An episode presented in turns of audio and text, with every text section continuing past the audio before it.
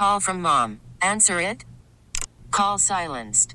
Instacart knows nothing gets between you and the game. That's why they make ordering from your couch easy. Stock up today and get all your groceries for the week delivered in as fast as 30 minutes without missing a minute of the game. You have 47 new voicemails. Download the app to get free delivery on your first three orders while supplies last. Minimum $10 per order. Additional terms apply. Hey, Rob Bradford here. I have set out on a mission with my good friends at FanDuel to prove what I have known for some time baseball isn't boring.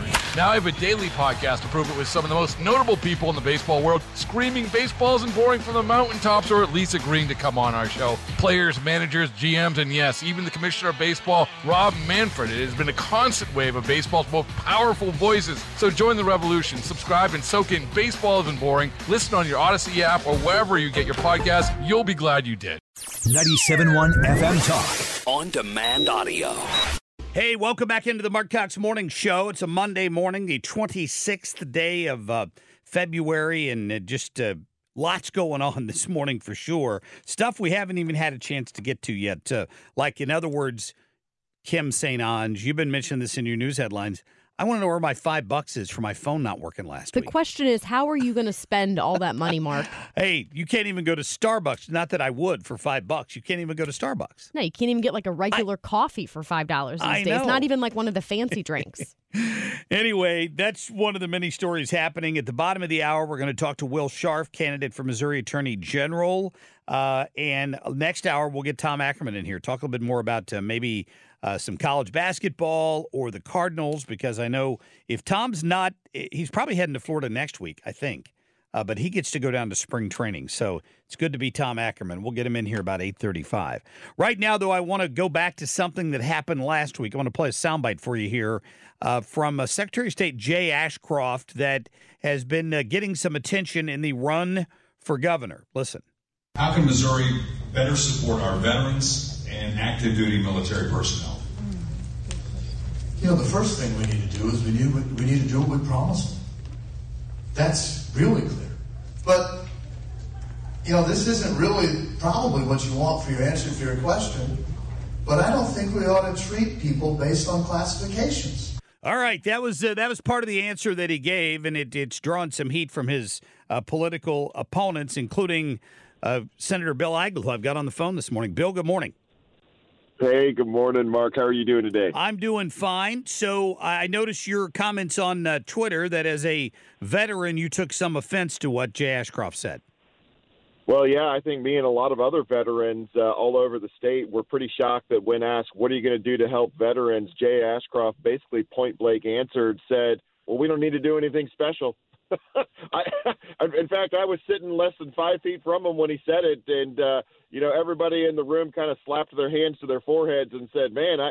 That's uh, that was that was you know I'll, be honest. How do you help veterans? It's kind of a softball question in politics. I mean, there are so many things we can do uh, to help out our veterans. You know, we're we're doing things to help our National Guard, protecting them from the COVID nineteen shot, eliminating taxes on signing bonuses for the National Guard. There's all sorts of things we can do for funding for veterans, whether it's the veterans homes here in Missouri. Uh, you know, I'm a veteran myself. It's personal for me. So when Jay Ashcroft gets out there, you know, he he's never served a day in his life, and he says, well, you know, veterans don't they're really not that special at all, and I don't really support discounts and extra extra benefits for veterans. I think that's a real slap in the face. So, uh, you know, this is just continuation for for Secretary Ashcroft that when he's asked to speak on on issues that are affecting the state of Missouri, he really struggles with the answer. He's taken a lot of heat from a lot of folks.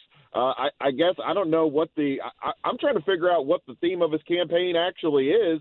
Uh, other than he just doesn't like veterans very much, so I'm kind of at a loss. But we're gonna keep we're gonna keep pressing forward. I'm always going to stand with our veterans. I have to get your response to this horrible murder of that Georgia nursing student. We now know it was at the hands of a, an illegal. They're talking about bringing illegals from Chicago over to the St. Louis area. So, if you were elected governor, what would you do about that whole situation? Yeah, so this is a terrible preventable tragedy. Uh, if I'm the governor of this state, the first thing I do on my first day as governor of the state of Missouri is I declare uh, this for exactly what it is. It is an invasion of our sovereign state and our country under Article 4 of the Missouri Constitution. This should be declared by the governor an invasion. And if, and if we do that, when I do that, that will activate the Highway Patrol, the National Guard, and every single sheriff in this state to start a program which I call Detain and Deport. We are going to take, we are going to start detaining every one of the 70,000 illegal immigrants that are in this state and are not supposed to be here and remove them to the borders of this country. I'm going to be working with other state governors to help protect their state sovereignty and to move these people back to the border where they came from. But the idea that we continue to do nothing, and by the way, our current governor, Governor Parson, could declare this invasion right now. He could declare in the middle of this interview uh, that it's an invasion and start taking action against these folks. He won't do it, but I'll tell you what, it's going to be something I do on the first day uh, of uh, of my administration. And I, you know, this is we're seeing these tragedies uh, occur all over the country, and uh, we have cities in Missouri, most notably St. Louis City and Kansas City, who are terribly soft on crime that are allowing themselves to become gateways of this criminal activity. We've got to put a stop to it. That's the first step. Let's go, Missouri. Yeah, Bill Eigel, our guest right now, Missouri State Senator. Let's talk about what's going on in the Senate for a minute. Um, you have introduced a balanced budget amendment. Now, they already have a balanced budget requirement in the state of Missouri. How is this different?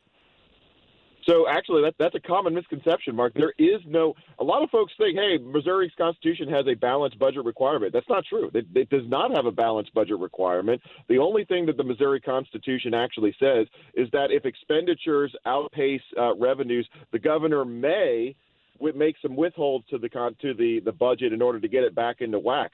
But he doesn't have to. In fact, right now, the governor has actually recommended a state budget uh, that is actually out of balance. He would spend $1.5 billion into the state reserve, into the surpluses we've built up over the past couple years uh, to meet the budget that he has proposed to the legislature. So he's not even trying to pretend that he's a fiscal conservative anymore and recommending that we spend more than we take in. So uh, my balanced budget amendment is going to start putting this system back into control. We are spending a ton of money money in the state of Missouri. We've doubled the state budget just in the past five years. That's more money that that we've grown government more in five years than every Democratic governor uh, combined going back to the founding of the state. So this is something we've got to get the finances back under control. And if we can do that, then we can start focusing on cutting cutting taxes in this state. We're going to start with personal property taxes, then we're going to go after income taxes. But as long as we're allowing the Republican Party to be led by what is essentially a center left fiscal coalition with Mike Parson at the head, well, we're not going to be strong as a state. I know there was some movement, I guess that would have been last week with IP reform. It went through the night. We were playing some audio from the Senate floor of, of you guys still talking at like 5 a.m. Where does that stand now, and, and what do you make of what has been passed so far? So uh, we we did finally pass uh, an initiative petition bill on Thursday of last week. So that's kind of the good news. Uh, it was a concurrent majority that included a uh, concurrent majority that would uh, apply the standard of you must get five out of the eight congressional districts to vote yes on any initiative. Uh, in addition to the simple majority, of course, I, I, consider that good. You know, we've been fighting for that for the past two or three months now. We've the Freedom Caucus has been out there sacrificing everything from our chairmanships to our parking spaces uh, to kind of force this issue to the forefront and get it done. So that's a good. Now there's a bad, there's a downside to this, and that is before we got to that final vote, uh, a handful of Republican senators actually voted to remove a couple provisions from that bill that would have prohibited non-citizen voting in the state of Missouri. I, I can't believe I actually saw nine Republican state senators vote against uh, re- or vote against having a pro- prohibition of of uh, non-citizen voting in the state of Missouri. So I think it's got more work to do when it goes over to the House. We're going to look for the House to put those protections back in, and then we'll take a final vo- final vote on the uh, final product when it comes back to the Senate, uh, probably in two to three weeks. Wow, still taking a lot longer than we had hoped, right, Bill? Uh, this should have been done a month ago, but yeah. you know, it, to, to have gotten it this far, uh, it's a good day. Listen, uh, we appreciate your time, and uh, we'll have you on again soon. We appreciate it. Awesome. Thanks, Marc. Have a yep, good morning. You bet. Senator Bill Eigel there. And if uh, still fighting the good fight down there in Missouri with initiative uh, petition reform. I'm, two I'm glad to see it. Two to three weeks. He was saying it could take that. Yeah, by the time it goes to the House, comes back to them in a committee, and then they go in and see if they can work out the differences. Things in government just move at a molasses pace. I have to remind myself of that. Exactly what they want. That, that that's exactly how it's designed to work. I'm afraid. Mm. We should have done this last year, and we wouldn't have this problem. Get more at 971talk.com.